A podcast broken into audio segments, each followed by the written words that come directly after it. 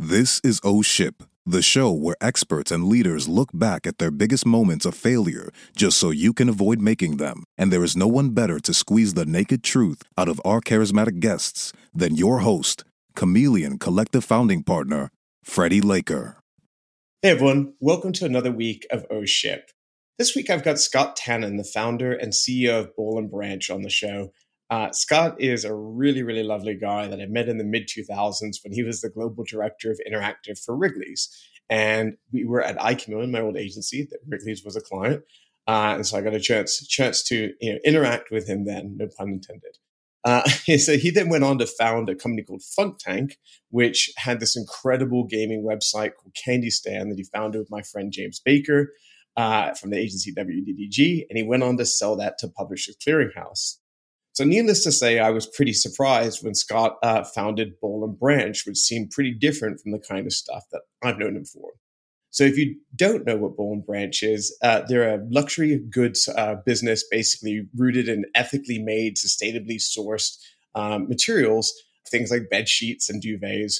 And worth noting, I'm also a customer and happen to be able to personally vouch for how awesome their stuff is. But anyway, the reason I wanted to have Scott on today is he is uh, very passionate about building sustainable businesses. Now, this could be taken in a very literal sense from things like his eh, from his business Boll and Branch, where they're the largest consumer of fair trade certified organic cotton in the world, or the fact that he supports thousands of textile workers around the world mandating fair wages and business practices. But it also could be applied to the fact that Scott's very passionate about building sustainable companies. And what I mean in this case about a sustainable company is a company that outlasts you. And I think, you know, without getting too much in the weeds of it, I think trying to build a business that is is bigger than the founder or the founders and can you know be bigger than uh, you know keep running even if they weren't part of the business is actually a really hard thing to do. So, with all that, here we go with another week of our ship. We're going to dig into Scott's big brain and big vision, and hopefully get some great lessons for all of you.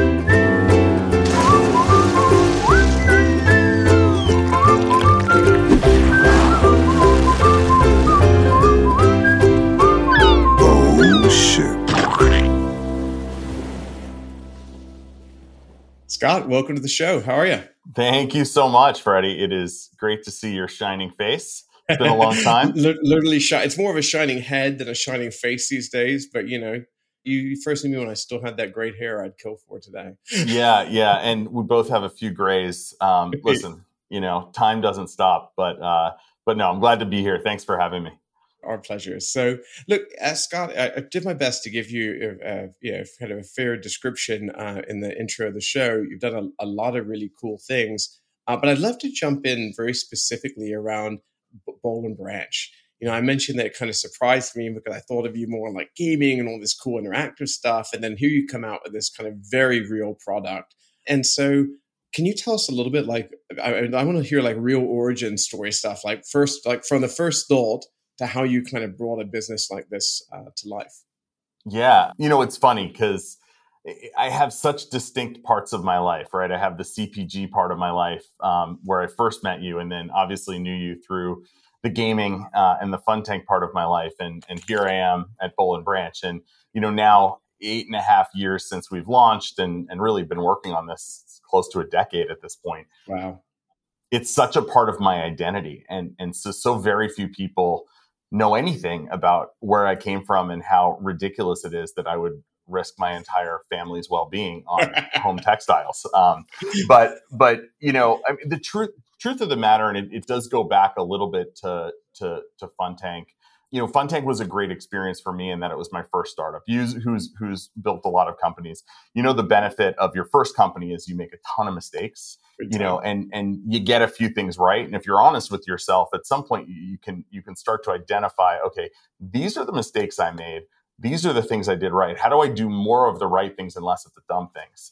And and so you know, but I what I missed in my days at Funtank, as much as I loved gaming, was I missed the idea of a physical product. I loved the, you know, the notion of working on Oreo cookies and on a promotion, right? And then seeing it on an end cap display when I walk through the grocery store.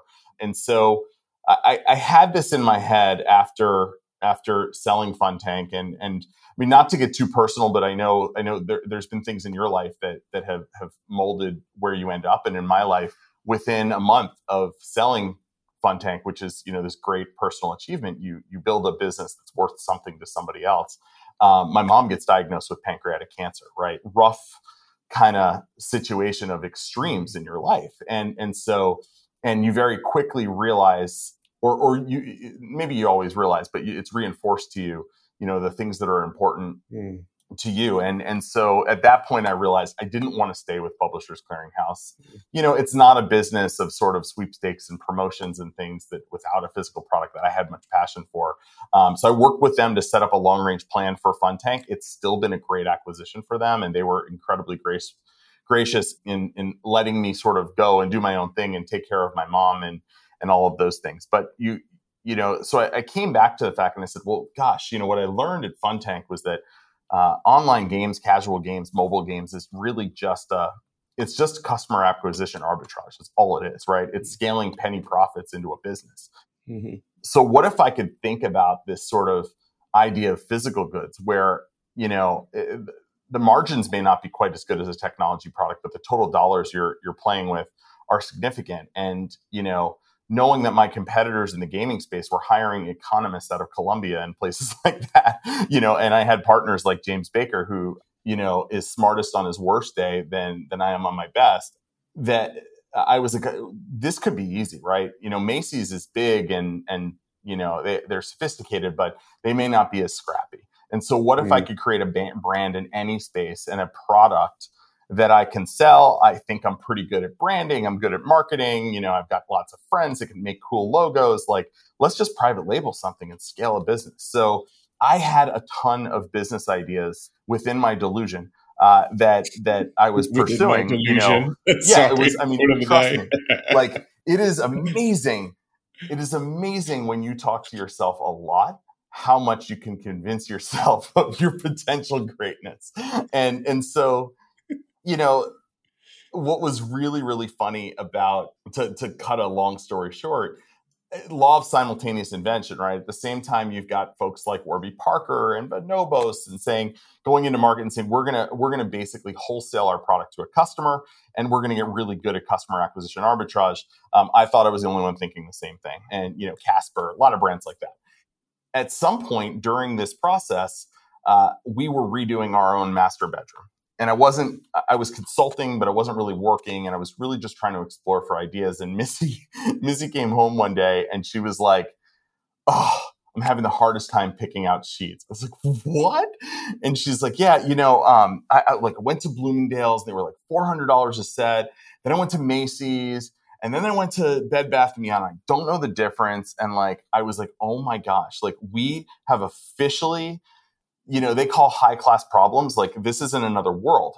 And so it's like, okay, hon, why don't you go to bed and let let Scott jump on the Google machine and I'm going to figure this out in 10 minutes and then go back to my merry way of playing PlayStation in the basement with nobody bothering me. And I just remember this article coming up uh, in, in that, that very same night. And it was like, so of course, what do I Google? I'm like, well, what makes the best thread count sheets or whatever? Like, I don't know what I'm talking about.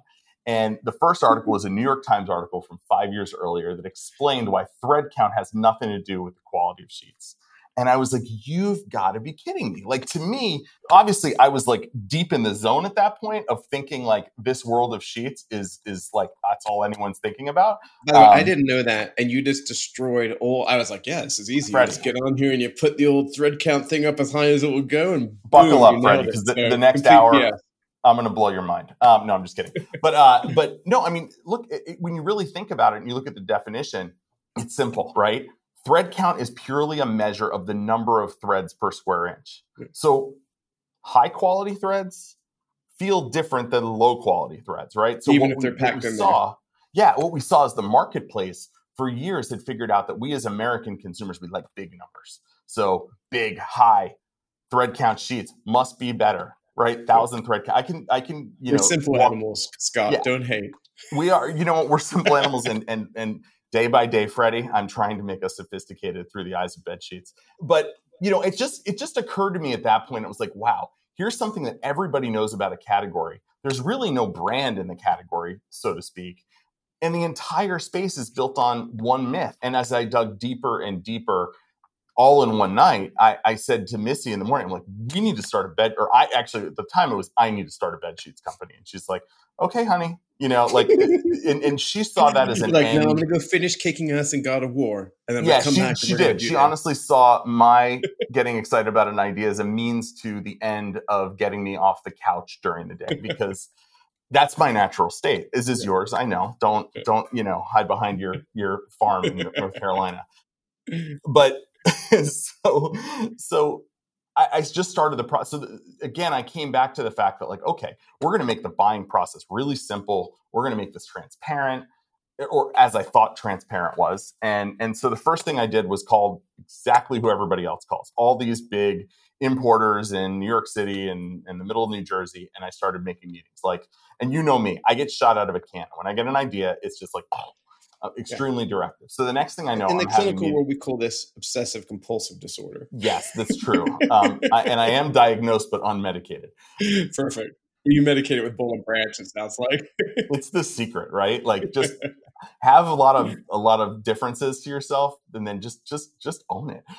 I digress. So the, and this is a funny part of the story. So um, I, I, have these meetings with a few different companies and, and a bunch of meetings, and I get down to the point where I'm going to start thinking about pricing. And I'm like, all right, can you give me the pricing? Like, I don't know, how do you price by the dozen? Like, what do you do? As I as I feel like I'm starting to learn a little bit about the product, and they're like, well, you've got to come up with, you've got to share us the designs. I'm like, designs? This is white fabric squares. Like, what do you mean designs? And they're like, no, there's hems and there's this. And I'm like, oh my god. So I said to Missy, I'm like, you're better with design than I am. And so can you come to this meeting? And I don't know if we need to tell them we're married, but can you just like show up and then make sure I don't do anything stupid? Uh, and she's like, no, I have this to do and I have that to do. And I knew that in uh, Paramus, New Jersey, near one of these importers, there was a Houston's restaurant. And when we went to Vanderbilt together, we always love to go to Houston's because we we like their spinach artichoke dip, and who doesn't? So I said, if you come to this meeting with me, I will take you to Houston's, and she's like, done. And that was the point where my third grade teacher wife suddenly became head of design for a textiles company. Um, so here here and you can imagine what, what like our family is thinking. Like missy's mom actually was hoping we failed because she wanted us to move into her basement so she could be around her grandkids more but everybody else was like real quick, scott? I, yeah. I, just, I just think for anyone who doesn't know boll and branch i want them to understand how how many units are you guys moving a year now to understand how big a company this has become and how crazy this story is yeah we're like a couple hundred million dollar business now. It's crazy just amazing. Sorry. It's amazing. Yeah, fail directly awesome. upwards. That's my my advice. We can end the show right here. Just fail upwards. That's awesome. So, you know, but Missy, who you don't know as well as, as you know me, and I, I always like to say that that once I got through somehow her quality assurance process and she made that mistake, she has made it she's bound and determined for that never to happen again in life so she is such like a, a, stickler for quality but so she has been sort of maniacal about the design and and the two of us spent better part of a year learning everything we could about textiles. We're smart enough to know that we don't know a lot uh, in that space. And and so what we found and and and I can give you I don't want to keep running on but I can give you a great story about how I how I sort of discovered the need for sustainability within the bedding category. But we just started you know when you don't know anything you ask all the questions I was actually going to say, I feel like it's people that have a little bit of it respectfully, like when you feel like you have a little bit of imposter syndrome, some people crumble into that. In my case, I feel like it constantly pushes me to be like, well, I have to learn everything because I don't want to look like an idiot. And so yeah. my obsessive compulsive disorder kicks in. And then like, and then I like immerse myself so much. So people are like, oh, wow, okay. And then you don't, and then so through that, that almost like that freak out and self consciousness, yeah. uh, consciousness, you, you get really knowledgeable really fast.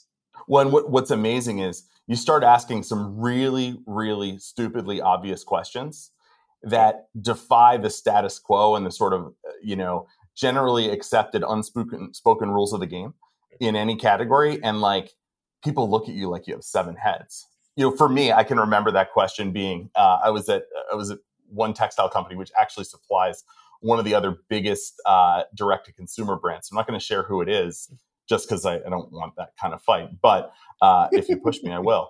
You know, they're like, oh, our, our, we, we make our products from Egyptian cotton. I'm like, Egypt. Oh my gosh. All right. My my accountant already told me like I can write off travel expenses and things like that. And I am dying to see the pyramids.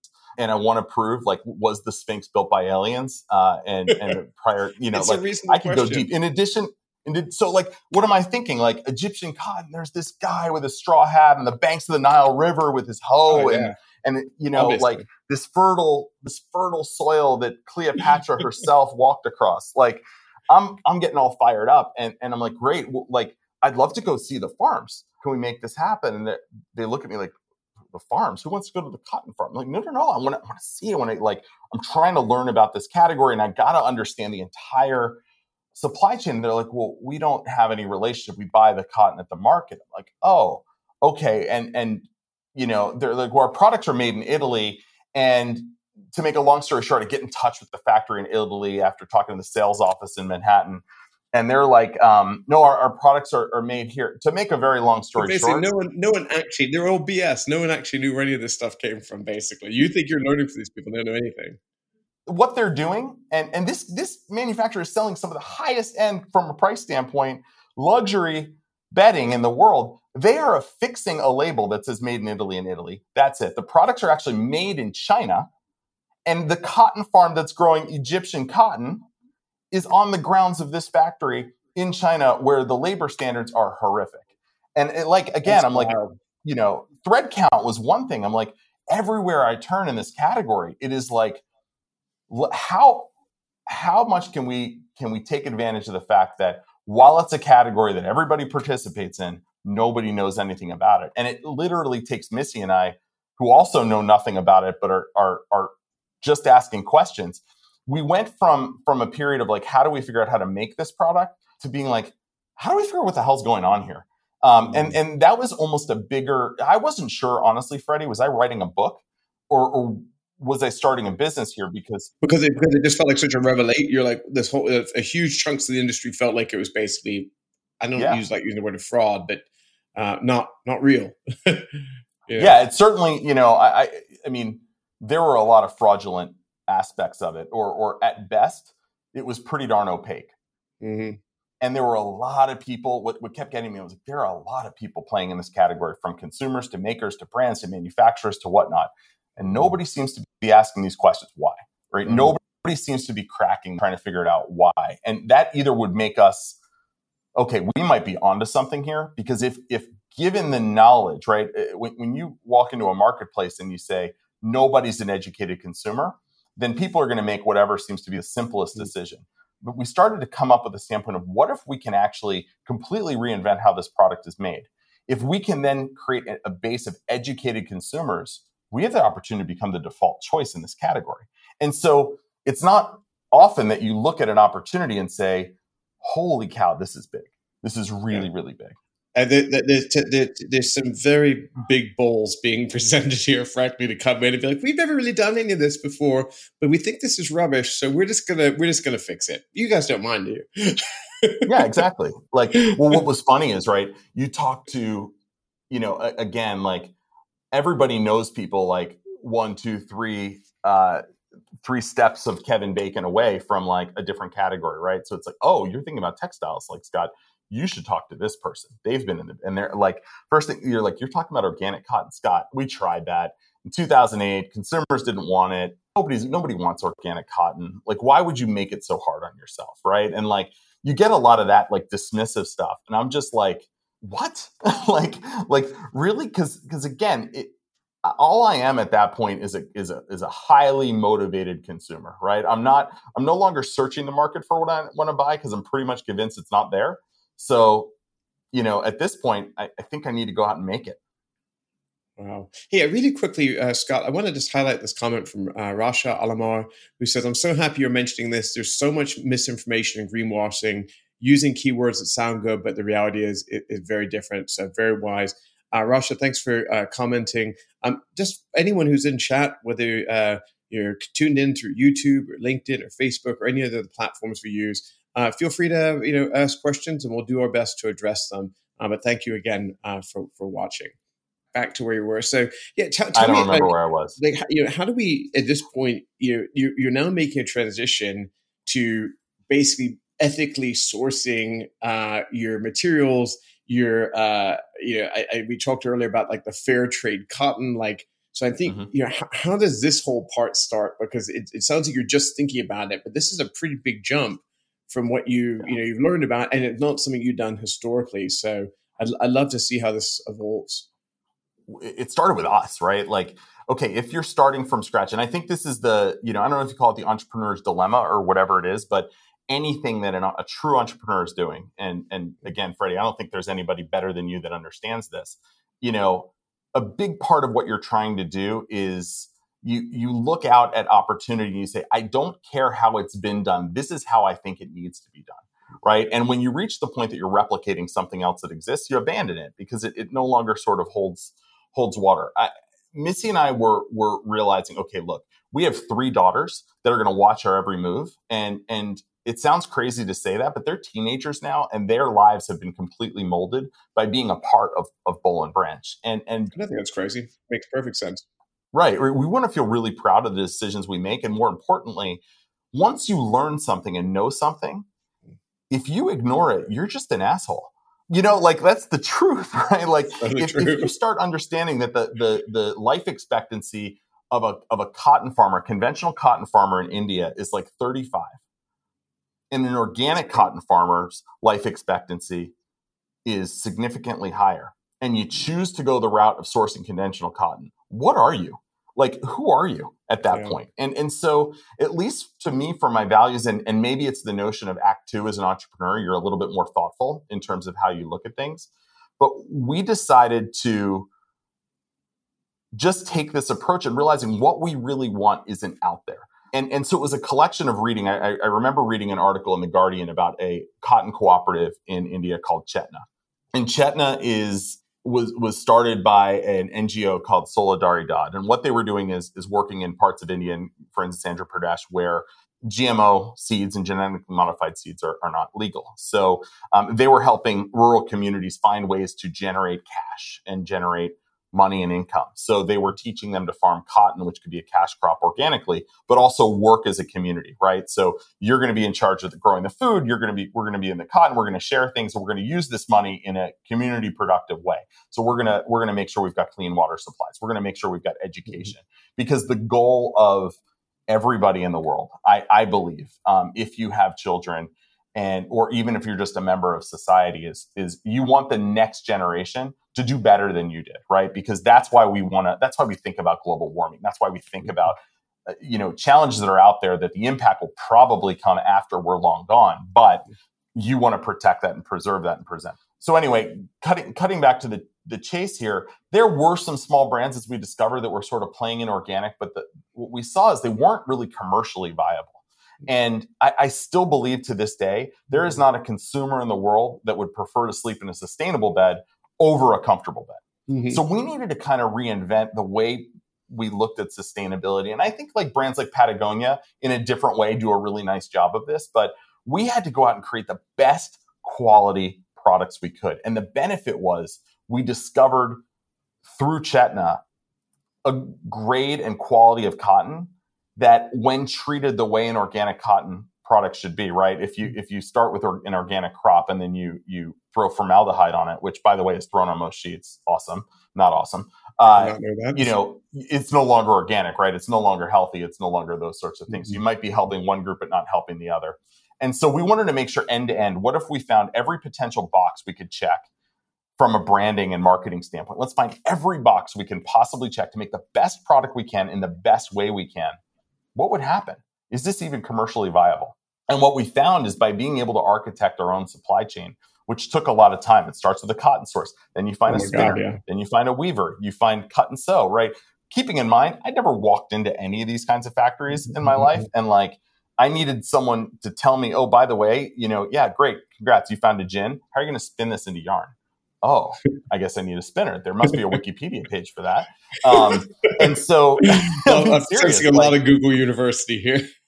Yeah, for sure. Right. And, and, and by the way, a total aside, like I believe this should be open source. Anybody that wants to know how to do it, just call me. Right. Yeah. Like awesome. we're all better if we're, if we're applying it in this way. So, what we ended up having is this really differentiated end to end supply chain where Boll and Branch was actually, and Boll and Branch at the time of our first order wasn't even Boll and Branch. It was just like we had no name. It was just really Scott and Missy and the hopes and fears of our friends and family uh, of what would happen to us when we tried this. But we ended up with this supply chain and then a cost of goods that actually put us in a competitive space because we think about middlemen between a factory and a customer, right? You, the middleman is the, you know, it, it's the, the the person that sells into retail or importer or whatever it is. But what you had is a lot of hands in everybody's pockets at every step of the way. And so we found that we were at a tremendous cost of goods advantage. And we had brought fair trade. We're the first company to bring fair trade into a textiles process. We said, look, we don't know. And I remember talking to Paul Rice, who, who runs Fair Trade USA, like one of the most inspiring people you'll ever meet, and saying, Paul, we need, how do we make sure that the, the farmer is actually paid a fair wage? Like, let's forget about the commodity costs. How do we make sure our factory workers are paid fairly?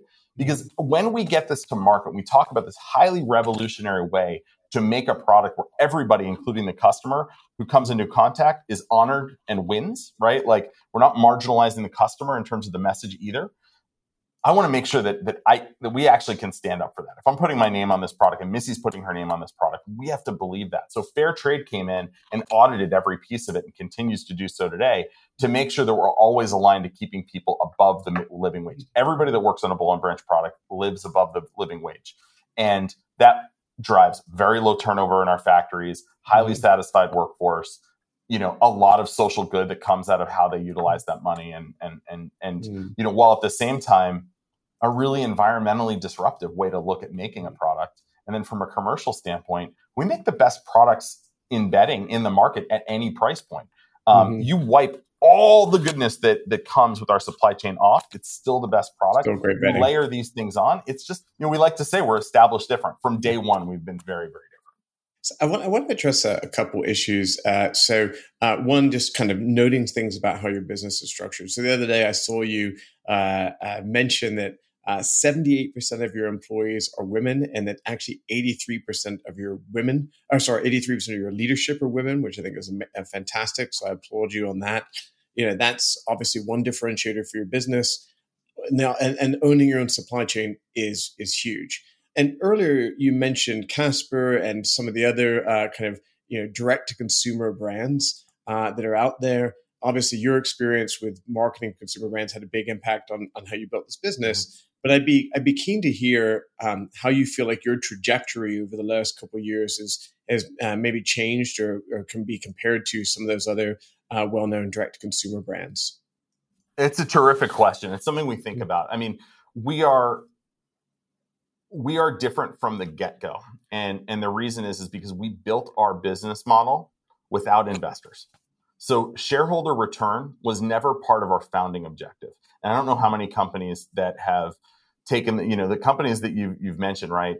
They've all risen spectacularly and frankly failed spectacularly which is a surprise to like you know Everyone. someone with two thumbs that isn't right? Like like I, I think that um and and that's not to say probably most the of the investors, by the way. It was probably a surprise, but it's like you know, but but here's what happened. Like fundamentally, it was a great.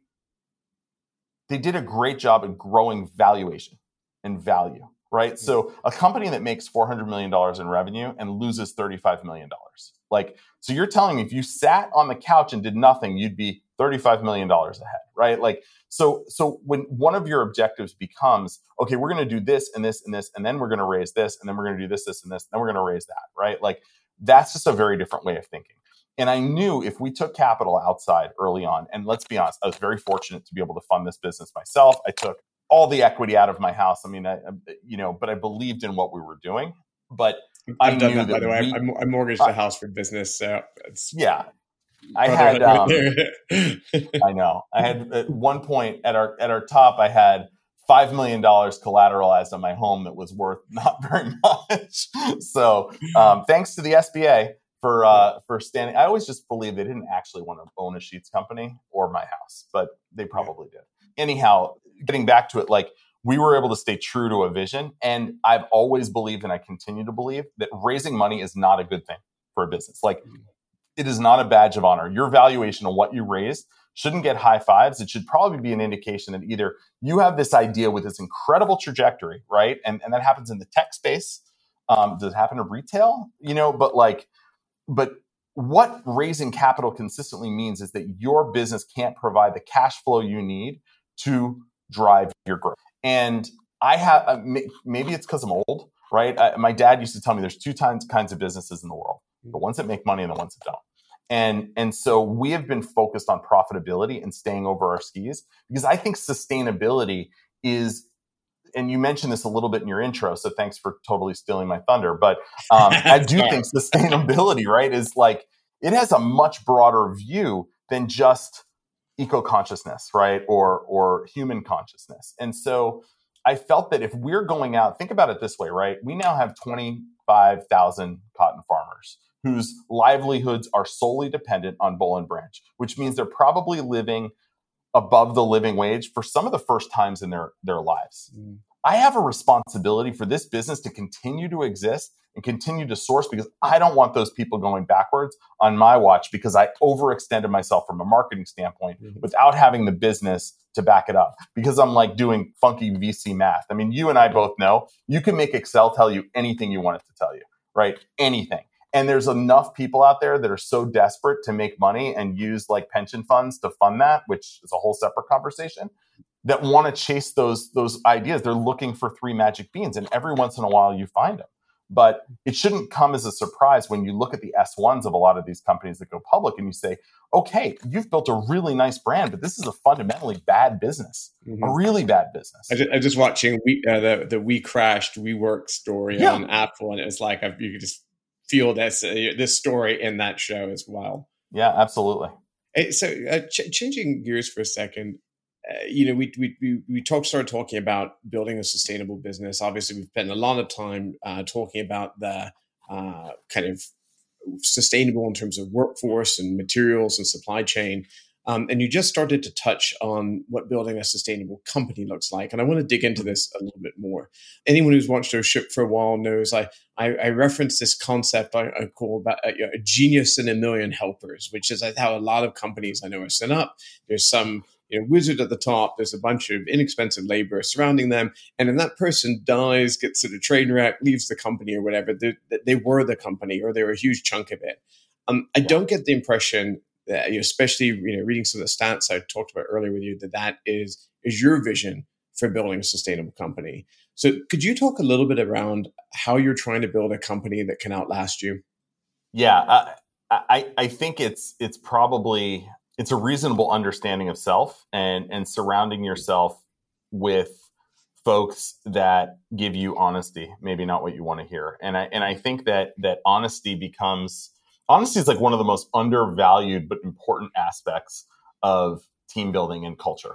I am fortunate that my wife is brutally honest with me, right? And is my business partner here and, and is not afraid, right, to, to call me out and, and doing those sorts of things. But what I would say across the board is the sooner you as a leader understand what you're good at, and believe me, if you've built a business and and sort of thrown caution to the wind and taken all the risk, you have some sort of magical ability, right? To, you're either very lucky or very good, but most likely some combination of the 2 mm-hmm. But nobody's really good at everything, and mm-hmm. and like I'll use my per- myself as an example, and I, I think you probably know this about me, but I'm dyslexic, so I had the benefit of learning at a pretty young age that I wasn't perfect. There was something about me that was different, and therefore I had to accept the fact that I was never going to be very good at geometry right? I mm-hmm. probably mm-hmm. can't draw too well uh, or won't ever be able to draw too well. Unfortunately, I can't putt at all.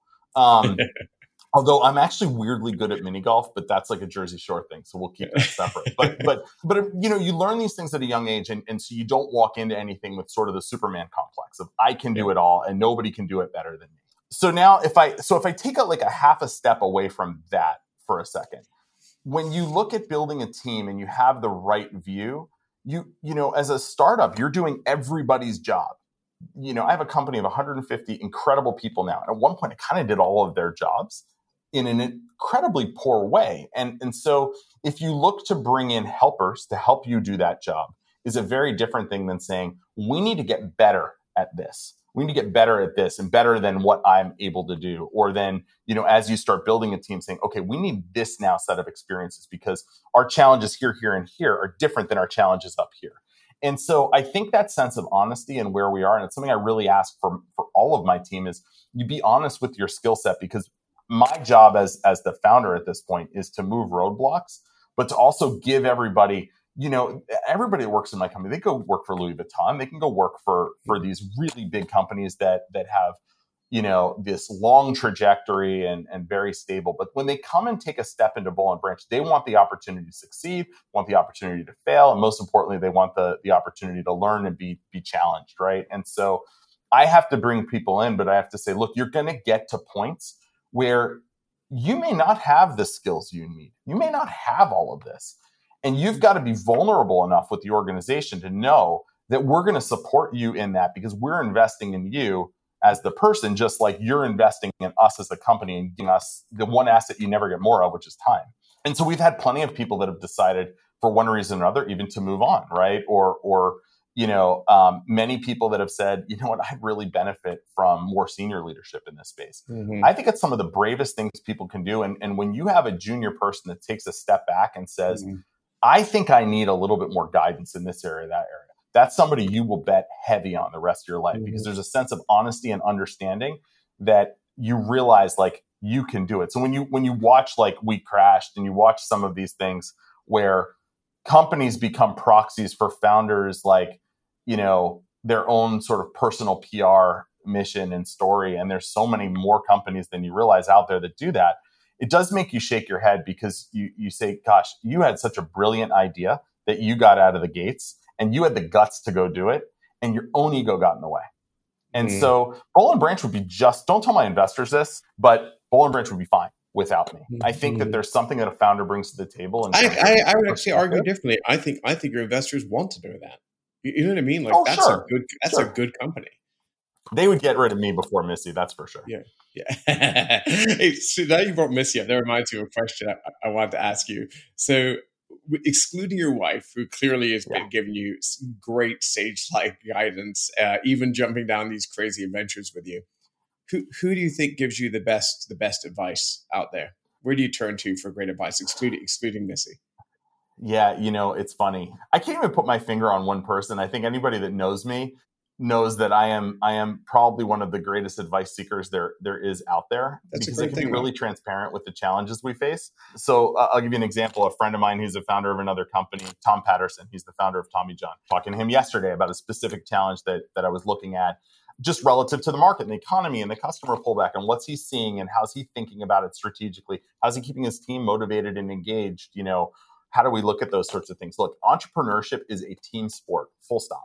It really is and entrepreneurs have to you know th- there's the like old book that says leadership is lonely and I, I agree to that to a certain extent but i think there's times where if you're willing to let your guard down there is so much good information and you can benefit from other people's rearview mirrors to such an mm. extent. I mean, people ask me, we never had to raise money. We raised a lot of money from a private equity to really, you know, do two things. The small investors we had early, I wanted to give them a payday, uh, which was nice uh, for them. And, and so now I only have one partner in L Catterton and, and they're amazing. But you know, when I met Nick and Avik, who are the two partners um, that sit on our board now as part of Catterton, I recognized really early they have a rear view mirror that I've never had access to. They've seen so much, they have so much perspective. And when you sit in your echo chamber, you know, as a startup and you don't have a board and you don't have that sort of mm. push, that, that's another case of like I, you know, I go to them all the time and I'm not afraid to be to be vulnerable to say, hey guys, this isn't working that well. And I, you know, in some cases, here's how I think I'm gonna solve it other cases, it's like, can you help me think about how to solve mm-hmm. this or, or, or you know just tell me what to do. Like mm-hmm. i mean and you have to be vulnerable and open to to knowing that you don't know everything. And that means none of us are irreplaceable in any business. Uh, everybody can be replaced. It's a pain in the neck to do so and i hope i'm not replaced because i love what i do yeah. hey, on a side note, by the way, L Catterton's an amazing investor. So I, I didn't realize that they'd uh, they were your kind of your, your only partner at this point. So well, well done there. Um, you used a, a, word twice in the last two minutes. Uh, where you talked about looking in the rearview mirror. I have to ask this, or the show wouldn't be called Oh Ship. Uh, can you think of a time in the last however long, whether it's just you know just at Boll and Branch or your entire entrepreneurial career, uh, where you've had a moment where things kind of went wrong, and uh, you know whether it's it makes for a funny story now or is uh, you know a great learning lesson that you'd be willing to to share. No pressure.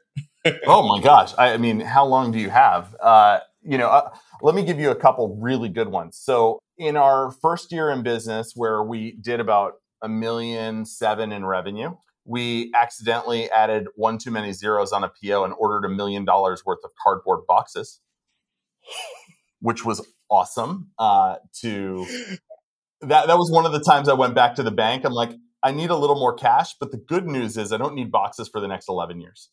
So that was great. The, this is another one. You'll appreciate this. So again, you know where I come I'm just from, visualizing, right? by the way, like like you know half a dozen 18 wheelers kind of pulling up to the building and you guys going what are we going to do with all this stuff oh wait this is a great one you're gonna you're gonna appreciate this so when we first launched and you've gotten our product so you know that we, we're really thoughtful about our packaging yeah. it's beautiful the package is gorgeous um, yeah absolutely and, and so missy designed this incredibly beautiful box and again, you also know my background. So this is 2014. This is when we launch. Okay. Yeah. Um, you know my background. You're, you're right? in basically, maybe a year and a half in.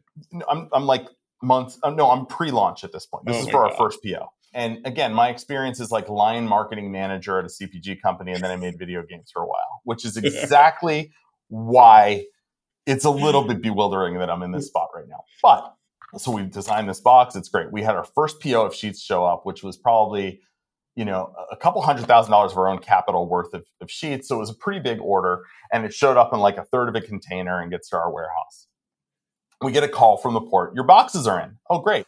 We have 18 containers of boxes. 18 containers of boxes. We didn't realize that you should actually make the boxes so they ship flat. So we basically shipped 18 containers worth of air because it never occurred to Missy and I, and we didn't know anything about making packaging, that you might not want to have your boxes formed in Vietnam. You should you should have them with little sticky tabs and formed in, in and it wasn't until that next year, Missy got me like a shirt from Vineyard Vines at the mall, and the gift box they gave her like came flat with sticky tabs. She's like, oh. so, I mean, look, there's. I, mean, I can't even imagine how much money that cost you guys. That's painful. You know, it was it was a fair amount, but look, like, fortunately, you know, look, the difference sometimes between companies that succeed and fails is how catastrophic their their mistakes are. Um, mm. But I make mistakes every single day, and I rely on having a team that's strong enough to call me on it. And it's even if I just say the wrong thing or I, I make the wrong assumptions. Some of those things can be even more damaging than when you you know make something make a make a mistake that has a, a, financial impact because at the end of the day you can recover from any financial impacts if you have a strong culture and as a leader you know there are times where you forsake or, or don't think about parts of your culture or or what one decision might have as an implication to the other and so you know those are mistakes that that I worry about more and and and and fortunately I've got some good people to keep me in line. I think that is an exceptionally great final bit of advice to de- end today's episode on Scott. I really really really enjoyed uh, this show. I hope our audience enjoyed it as much as as I did. You know, whether you're tuning in on YouTube or Facebook or LinkedIn or Twitter, uh, or you're listening on any of our audio podcasts across all major platforms Spotify and Apple and uh, you know any, any, any Google podcasts, wherever you're listening, wherever you're watching. Thank you, thank you, thank you for subscribing and tuning in. Uh, the best thing that you can do to support this show is give us a like, share, or subscribe. Uh, this is something we just do for you know passion and love. It's such a great honor to be able to bring on incredible entrepreneurs like Scott Tannen every week, um, and I hope you enjoy it. And so, thank you again for sticking around. Uh, Scott, um, you know, just final kind of final thoughts from you. Is there any any uh, you know other than bollandbranch.com, obviously, if they want to see uh, your main company, but if there's any is any place that people want to follow you personally, or any other um, shout outs that you want to give for people to take a look at? Sure. I mean, you, you can always find me on LinkedIn, reach out, especially if you have questions or, or you know, I tend to post some sometimes hot takes that are so hot I delete them quickly. Uh, so you know, but uh, but no, Twitter and, and, LinkedIn is always great, and you know, certainly if if uh, if we can be any any help to you at Boll and Branch, we'd we'd love to to earn your business. But most importantly, Freddie, just awesome to catch up, and and, yeah, and I'm I'm glad we saved the catch up for live on air because it was it was good times. But um, great thanks, thanks to you, and thanks for you know everybody with all the great questions and comments. It's it makes me feel great. Amazing. Thank you again, and uh, to the audience, thank you so much for tuning in today. We'll see you next week on O Ship. The O Ship Show is brought to you by Chameleon Collective, where we lead, scale, and adapt to build and grow great companies. You can learn more at chameleoncollective.com. Freddie will see you next time when we will once again be raising the sails for the O Ship Show.